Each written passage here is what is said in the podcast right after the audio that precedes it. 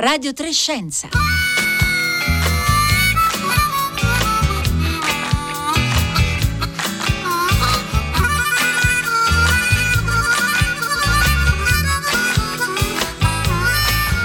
Qualche secondo prima delle 11.31, un buongiorno a tutti da Elisabetta Tola, ben ritrovati a Radio Trescenza, oggi è giovedì 28 ottobre, un saluto anche a tutte le ascoltatrici, gli ascoltatori che ci seguono in streaming oppure che scaricano le nostre puntate in podcast, quindi utilizzando il sito o l'app Rai Play Radio.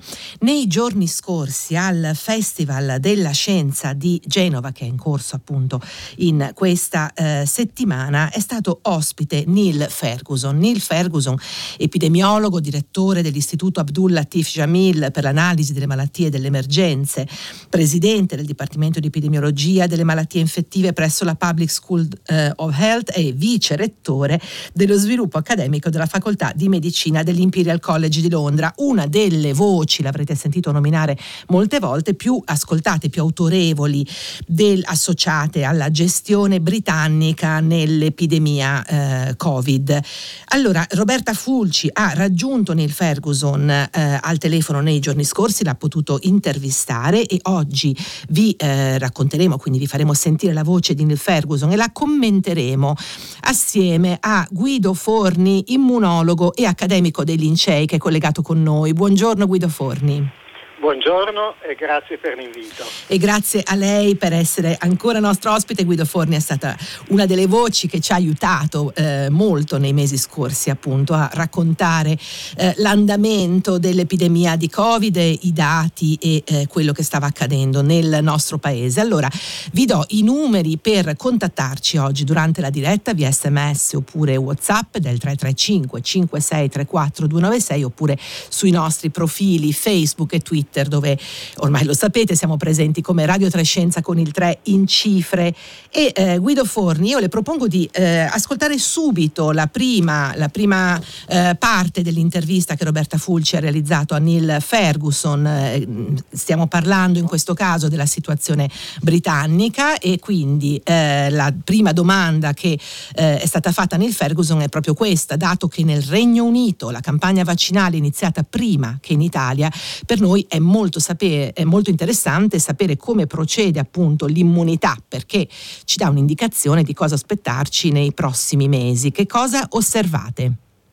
Yes, the fact that the UK um, was one of the fastest countries in Europe at vaccinating Beh sì, eh, il fatto che il Regno Unito, um, dice Neil Ferguson, sia stato uno dei paesi più veloci in Europa a vaccinare la popolazione, in particolare gli anziani, ora si sta rivelando un leggero svantaggio in relazione alla variante Delta rispetto ai paesi che invece hanno cominciato la campagna vaccinale più tardi. Nel Regno Unito la maggior parte delle persone di età superiore ai 70 anni ha ricevuto la seconda dose già a marzo o aprile di quest'anno e quindi sono passati quasi sei mesi da quel momento e la protezione offerta dai vaccini sta calando. La protezione contro i sintomi gravi della malattia è ancora molto alta. Il rischio di morire di Covid è ancora ridotto del 90%, anche se sei stato vaccinato sei mesi fa. E anche la protezione dal rischio di ricovero è piuttosto alta, ma sta calando un po' più velocemente. Per il vaccino AstraZeneca, per esempio, la protezione è scesa a circa il 75%.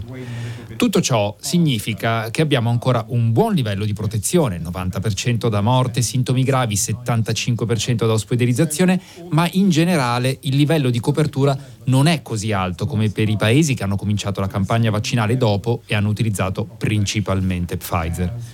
Quindi questo è uno dei motivi principali per cui il programma di richiamo è più importante per il Regno Unito in questo momento che per molti altri paesi in Europa.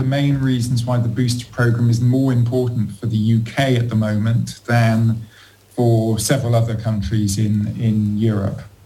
Ringraziamo naturalmente anche la voce italiana che avrete riconosciuto eh, che ci traduce Neil Ferguson, ed è quella di Marco Motta qui eh, con noi e che saluto. Buongiorno Marco. Buongiorno Elisabetta, buongiorno agli ascoltatori e ascoltatrici e buongiorno Guido Forni naturalmente. E quindi, buongiorno. Eh, allora, Neil Ferguson eh, ci dice, Guido Forni, che sostanzialmente la situazione in UK, eh, torneremo poi dopo nella, nell'analisi diciamo, del confronto fra i diversi tipi di vaccini, ma in generale eh, diciamo, si stanno osservando un eh, calo dell'immunità dell'immunità, ma al tempo stesso insomma, eh, c'è anche una buona tenuta per quanto riguarda le situazioni eh, più gravi. Eh, ecco, come commentiamo questi, questo, questo, contributo di Neil Ferguson, Guido Forni, e cosa stiamo osservando noi qui in Italia? Beh, qui in Italia siamo in questo momento in una situazione molto fortunata perché abbiamo incominciato dopo, abbiamo usato principalmente il vaccino Pfizer e quindi eh, siamo in una situazione di vantaggio. Quello che si sta osservando in Inghilterra è che man mano che il tempo passa diminuisce la capacità di prevenire il contagio, mentre rimane molto forte la capacità di rendere la malattia una malattia non grave e non mortale. Cioè sono due meccanismi. Uno, la prevenzione del contagio che dipende essenzialmente dagli anticorpi, anticorpi che neutralizzano, cioè bloccano la particella virale e impediscono il contagio. La guarigione dalla malattia o il rendere la malattia meno grave dipende molto dalla reazione dei linfociti T che uccidono le cellule infettate. Questa sembra persistere più a lungo. Quindi per specificare Guido Forni sono due dei meccanismi che il nostro sistema immunitario mette in campo, lo ricordiamo mette sempre. Esattamente. Che quindi vanno diciamo naturalmente in sintonia ma al tempo stesso possono avere delle, delle rese di tipo diverso, è vero? Delle cinetiche di tipo eh. diverso. Gli anticorpi sembrano scendere più rapidamente mentre la reattività dei linfociti sembra persistere molto più a lungo e questo naturalmente è un dato estremamente positivo e, e, e interessante anche proprio per valutare l'impatto della campagna eh, vaccinale sui cui dati magari torniamo tra un attimo ma propongo di ascoltare subito assieme a Guido Forni anche il secondo contributo del, eh, di Neil Ferguson. Quindi quello che ci dice Neil Ferguson in relazione proprio alla differenza di, efficacia tra i vari vaccini che eh, è proprio questa la domanda. Vedete dunque in, nel Regno Unito una differenza differenza di efficacia tra i vari vaccini? AstraZeneca and Pfizer vaccines give very similar levels of protection against dying from COVID. I vaccini AstraZeneca e Pfizer, dice Neil Ferguson, conferiscono livelli molto simili di protezione rispetto alla morte da Covid-19. Non ci sono grandi segnali che la protezione stia diminuendo significativamente, è ancora molto alta. Il vaccino Pfizer però e questo lo sapevamo già dai primissimi test, rispetto ad AstraZeneca dà una protezione maggiore rispetto all'infezione, soprattutto con la variante Delta. Perciò coloro che hanno ricevuto la seconda dose di AstraZeneca, poniamo quattro mesi fa, hanno una protezione dalla malattia lieve del 30-40%, mentre per chi si è vaccinato con Pfizer nello stesso periodo la protezione dalla malattia lieve è del 60-70%. In entrambi i casi è un po' diminuita, ma è diminuita un po' di più e anche partita da livelli più bassi per AstraZeneca. La funzione principale dei vaccini però rimane proteggere dalla malattia grave e tutti i vaccini questo lo fanno bene. Una seconda funzione è ridurre il contagio nella popolazione evitando l'infezione. Al momento, soprattutto nel Regno Unito, l'efficacia dei vaccini nell'evitare l'infezione è diminuita in modo sostanziale, un po' perché è passato del tempo da quando la popolazione si è vaccinata, un po' perché i vaccini sono stati mischiati ed è per questo che dobbiamo somministrare la terza dose, soprattutto tra i più anziani, il prima possibile. partly because when people were vaccinated, partly because of the mix of vaccines. And again, that talks to why we need to roll out, you know, vaccination, booster doses, particularly in the, the high, older age groups as quickly as possible. E dunque è forse necessario, Guido Forni, ricordare che la, eh, l'utilizzo di questi vaccini Pfizer e AstraZeneca sono i due diciamo, principali che sono stati utilizzati nei paesi europei. Eh, è stato diverso in Gran Bretagna eh, rispetto al nostro paese, un po', un po anche a, a, ondate, a momenti e, e comunque c'è e si sta osservando appunto questa differenza. Sì, bisogna sottolineare che il vaccino AstraZeneca protegge molto bene verso la malattia grave e quindi cioè, ehm, certamente è stato superato dal vaccino Pfizer come efficacia, ma voglio dire tutte le persone che hanno avuto AstraZeneca non devono preoccuparsi particolarmente perché la loro protezione è molto buona. Questo è un punto importante da sottolineare. Certo. Un altro punto è che esistono tanti vaccini differenti e eh, molti di questi non sono ancora approvati dall'EMA, però c'è tante persone che sono state vaccinate con vaccini sulla cui efficacia è difficile avere un'idea precisa. E parlo di Sputnik 5 e parlo dei vaccini usati in Cina. Ora, questo crea un grosso problema in Italia perché ci sono molte persone che arrivano da questi paesi, più di quanto noi pensiamo, che hanno avuto questi vaccini, queste vaccinazioni che non vengono riconosciute da una parte, ma che dall'altra non vengono riconosciute proprio perché è difficile oggi capire la reale efficacia di questi vaccini. E di questo con lei avevamo parlato in una puntata di eh, Radio Trescenza nei mesi scorsi, quindi le, le, diverse tipologie di vaccini che in quel momento erano in fase eh, più o meno avanzata diciamo, della esatto. sperimentazione. Ecco, però diciamo, nella situazione, eh, nel confronto tra la situazione del Regno Unito e la situazione italiana, eh, possiamo dire che abbiamo forse, il Regno Unito ha usato un po' più AstraZeneca nella prima fase, senz'altro ha, ha, ha avuto una copertura principale diciamo, con, con, AstraZeneca, in Italia siamo entrati un po' dopo nella campagna vaccinale e quindi però abbiamo subito scelto per esempio eh, Pfizer per le persone più fragili e anziane e, e via dicendo. Diciamo dei dati eh, li abbiamo nel confronto tra questi due vaccini. Sì, abbiamo dei dati, eh, la protezione data da Pfizer è più elevata, però in entrambi i casi c'è una diminuzione progressiva del titolo anticorpale, un po' più rapido eh, con AstraZeneca, ma anche con Pfizer progressivamente col passare del tempo la nostra capacità di prevenire il contagio diminuisce non diminuisce la protezione verso la malattia grave. Questo è molto importante sottolinearlo anche perché appunto la eh, famosa terza dose di cui anche abbiamo parlato nelle settimane scorse qui a Radio Trescenza, eh, la somministrazione della terza dose diciamo è all'inizio nel nostro paese Guido Forni. E, Neil Ferguson sottolinea l'importanza adesso di eh, in qualche modo accelerare o comunque rafforzare appunto la somministrazione della terza dose. Qual è il suo parere su questo? Assolutamente necessaria per due motivi, cioè da una parte diminuisce la nostra risposta immunitaria, specialmente come diciamo negli anticorpi, e dall'altra parte abbiamo l'affermarsi di questa variante Delta che è sensibile al vaccino, alla risposta immunitaria indotta dal vaccino, ma è molto più aggressiva. E quindi lo svanire dell'immunità e l'affermarsi di una variante più aggressiva creano una situazione in cui la terza dose sembra avere un ruolo cruciale, di cruciale importanza. Allora, un ruolo di cruciale importanza, senz'altro, dal punto di vista della prevenzione, della gestione, lo ha la terza dose, lo ha anche però, e questo ne abbiamo parlato spesso nel, eh, negli scorsi mesi, la capacità di individuare queste nuove varianti. E su questo eh, la Roberta Fulci ha chiesto a Neil Ferguson esattamente se possiamo essere un po' più fiduciosi che saremo in grado ormai di individuare le nuove varianti più pericolose in tempo utile, oppure la cosa è ancora fuori controllo e possiamo solo stare stare a guardare?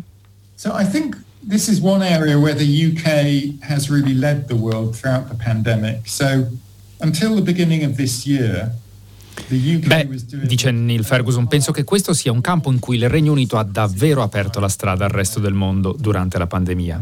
Fino all'inizio di quest'anno il Regno Unito stava facendo oltre la metà dei sequenziamenti genetici del virus su scala globale, dieci volte di più di qualsiasi altro paese europeo.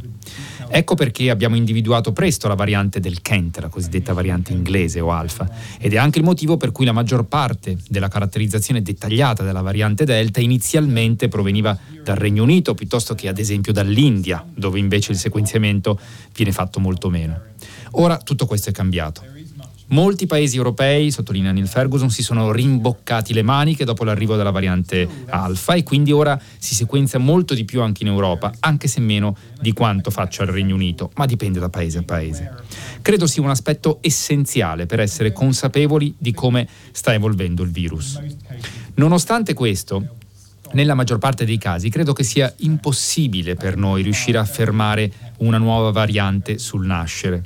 Richiederebbe un rilevamento molto precoce poi misure di blocco e di controllo molto molto rigide nelle aree in cui viene intercettata. Ma per essere in grado di caratterizzare una nuova variante in modo che la politica possa rispondere di conseguenza, è indispensabile saperlo appena inizia a diffondersi.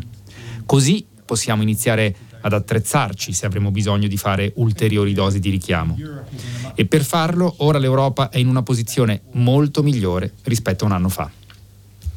E dunque la questione della capacità di individuare, anche da un punto di vista proprio della eh, ricerca, le varianti, non, certamente non prima che si manifestino, ma diciamo in una fase eh, molto precoce, è una delle chiavi di contenimento dell'epidemia, della pandemia. Guido Forni su questo, dice Ferguson, all'inizio il Regno Unito ha fatto strada, ma ora anche molti altri paesi si stanno attrezzando. Ci può aiutare a capire com'è la situazione e se anche nel nostro paese siamo riusciti a partire da questo punto di vista? Vista? Sì, un po' marginalmente perché è un po' fuori dal mio campo, ma eh, l'Italia ha tutto un sistema di sequenze, solo il problema è di nuovo che sono affidate alle varie regioni, quindi abbiamo delle regioni particolarmente efficaci e altre meno. Però in genere tra il 2 e il 10% dei tamponi che vengono fatti, dei tamponi molecolari, vengono sequenziati, cioè sappiamo eh, la struttura del virus che è stata individuata e questo ci permette di capire se casomai si affermassero delle mutazioni particolari. La sequenza permette anche di capire se il virus con cui abbiamo a che fare è sensibile o meno agli anticorpi indotti dai vaccini, alla reattività indotta dal vaccino. Quindi questo è eh, importante però il limite è che è difficile quando viene isolata, viene caratterizzata una nuova variante, prendere immediatamente delle misure efficaci per contenerla. Questo richiede un'organizzazione eh, e delle mh, eh, attività politiche che non sono, come dice Ferguson, non facili da attivare con molta rapidità, specialmente nei paesi democratici. E certo, questo l'abbiamo visto appunto nei mesi scorsi, la reattività a volte eh, che appunto è quella che deve mettere insieme un, una filiera politica, organizzativa, logistica può essere cruciale nel riuscire o meno ad arginare la diffusione eh, di una variante. Guido Forni, stanno arrivando anche molti messaggi al 335 5634 296 e gliene vorrei leggere solo due prima di andare a sentire il nuovo contributo eh, di Neil Ferguson perché eh, tornano su una cosa che lei sottolineava prima, e cioè Daniele, un insegnante di scienze, ci dice vorrei avere un parere tecnico rispetto al terrorismo mediatico fatto su AstraZeneca in modo da poter rispondere adeguatamente ai dubbi dei miei alunni e una eh, ascoltatrice Laura ci chiede com'è la situazione per i vaccinati Johnson Johnson che non abbiamo nominato. Sì, allora AstraZeneca e Johnson Johnson eh, sono mh, mm, vaccini eh, messi a punto con una tecnologia che in parte è stata superata dai vaccini a RNA. Però sono vaccini che hanno funzionato e funzionano molto bene che hanno un ruolo fondamentale nel proteggere l'umanità dal, dall'infezione, perché sono vaccini che non richiedono la catena del freddo che è così importante per i vaccini AstraZeneca, eh, ehm, scusi, Pfizer, Pfizer e, Moderna, e, Moderna. e, Moderna. Quindi sono vaccini efficaci e sono poi venuti fuori dei vaccini ancora forse un po' meglio, un po' più efficaci.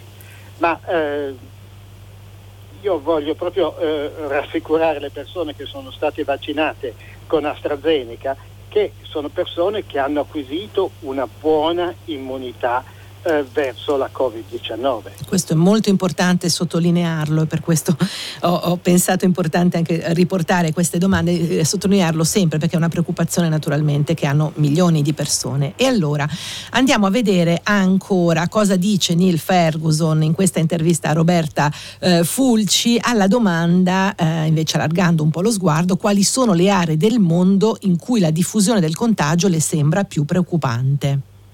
Uh, one of the countries I'm most concerned about, but the data is a little patchy in terms of testing, um, is Russia.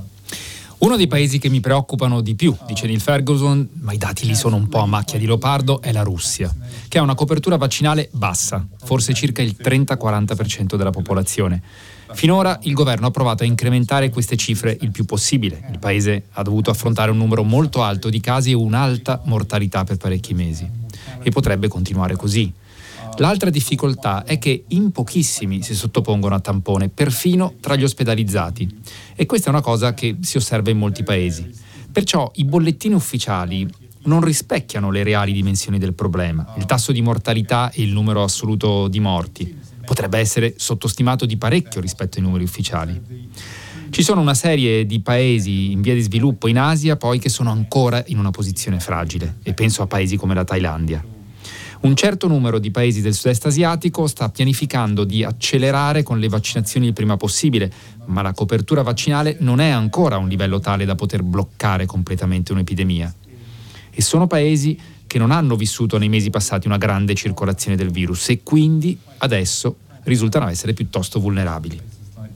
Uh, Thailand, a number of countries in Southeast Asia where they are trying to e dunque ci dice Neil Ferguson, ci sono appunto situazioni, e lo sappiamo, l'abbiamo anche questo raccontato più volte nel corso dei eh, mesi scorsi, molto diverse tra un paese e l'altro e le situazioni sono molto diversificate perché naturalmente eh, la, le campagne vaccinali, la capacità anche dei singoli paesi di mettere in atto appunto una, eh, un controllo dell'epidemia sono diverse. Guido Forni, questo è un tema di preoccupazione.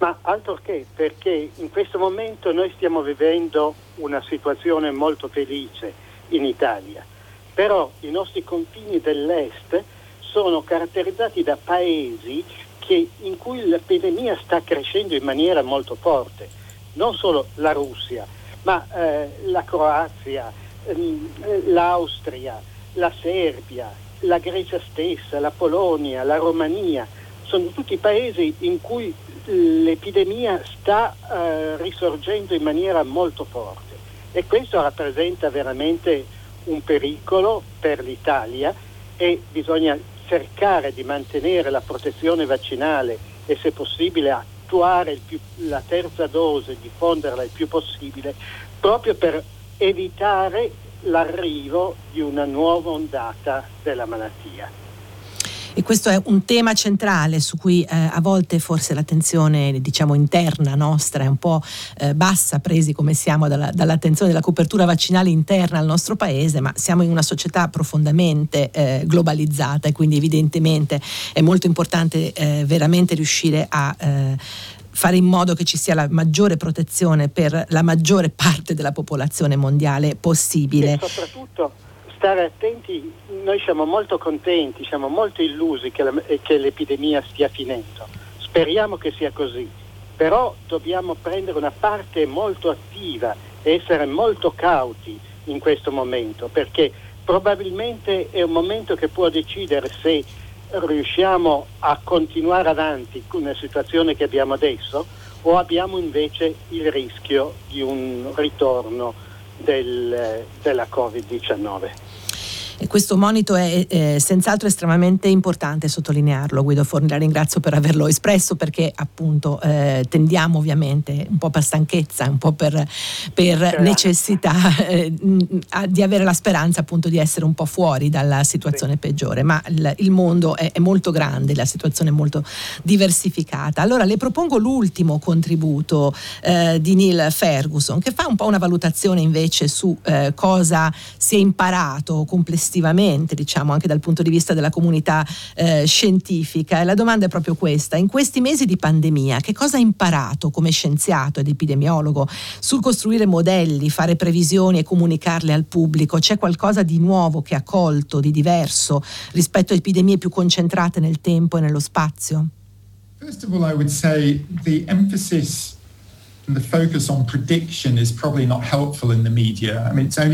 per prima cosa, dice Neil Ferguson, direi che l'enfasi e l'attenzione dei media sulle previsioni probabilmente non aiuta.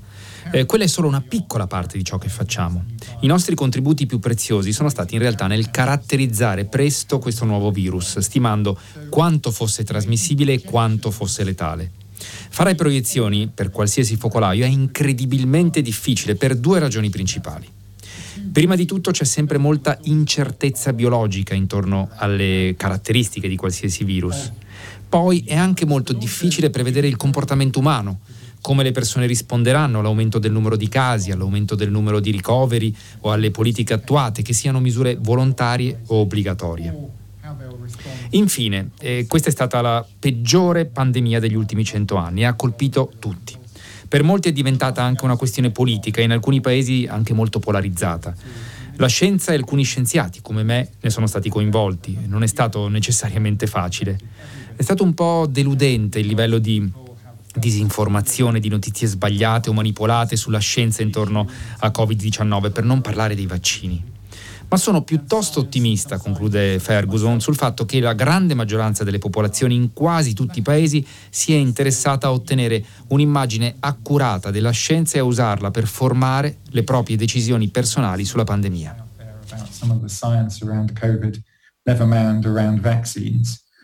But I've, I'm kind of optimistic that the great majority of populations in nearly every country are interested in you know, getting an accurate picture of the science and um, using that to inform their personal decisions they're making about the pandemic. E dunque Ferguson ci dice eh, quelli che sono stati gli elementi di difficoltà, contingenti anche, il grande interesse mediatico, la grande paura, la necessità forse di avere anche delle sicurezze, delle previsioni, di volere delle previsioni, quindi poi anche il fatto che queste stesse previsioni diventassero il focus di, di tante discussioni pubbliche e eh, in qualche modo non aiutassero invece la comunità scientifica ad avere anche il tempo e il modo poi di aggiustare man mano eh, eh, i dati. Eh, Guido Forni lo, eh, Forni, lo chiedo anche a lei direttamente, dal suo punto di vista, questa pandemia, che come ci dice Ferguson è diversa da epidemie del, del passato recente, eh, che cosa ha insegnato eh, agli scienziati e alla comunità scientifica anche su, non solo sul come lavorare, ma anche sul come comunicare eh, al pubblico? C'è qualcosa di nuovo dal suo punto di vista rispetto a situazioni del passato? Beh, certamente c'è tutta una serie di insegnamenti duri che questa pandemia ci eh, sta dando. Prima di tutto eh, c'è il problema del rapporto dell'informazione con i media.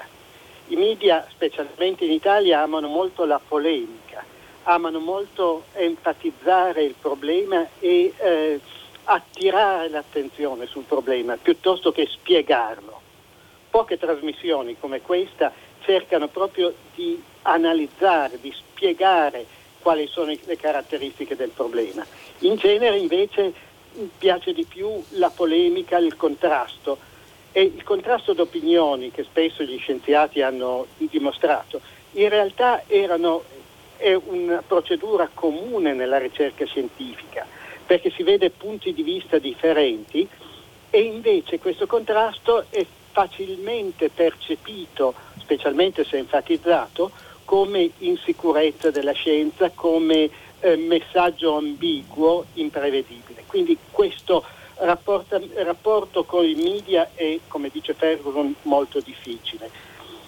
L'altro problema è il comportamento umano. E su questo però Guido Forni la devo interrompere e salutare perché siamo giunti alla fine del, ah, del nostro tempo, ma, eh, ma, è importante riflettere, riflettere seriamente anche su quelle che sono le lezioni a livello del comportamento umano e del comportamento mediatico nella gestione di questa pandemia. Lo ringraziamo Guido Forni, immunologo accademico dell'INCE che ci ha aiutato a commentare l'intervista Neil Ferguson, epidemiologo dell'Imperial College College di Londra ai microfoni di Roberta eh, Fulci. Io eh, vi saluto, siamo giunti alla fine di questa puntata di Radio Trescenza, programma ideato da Rossella Panarese, curato da Marco Motta, che è stato anche la voce italiana di Neil Ferguson, in redazione Francesca Buoninconti e Roberta Fulci, alla console Fabio Zampa, in regia Anna Maria Giordano, il microfono ora passa al concerto del mattino da Elisabetta Tola. Una buona giornata a tutti.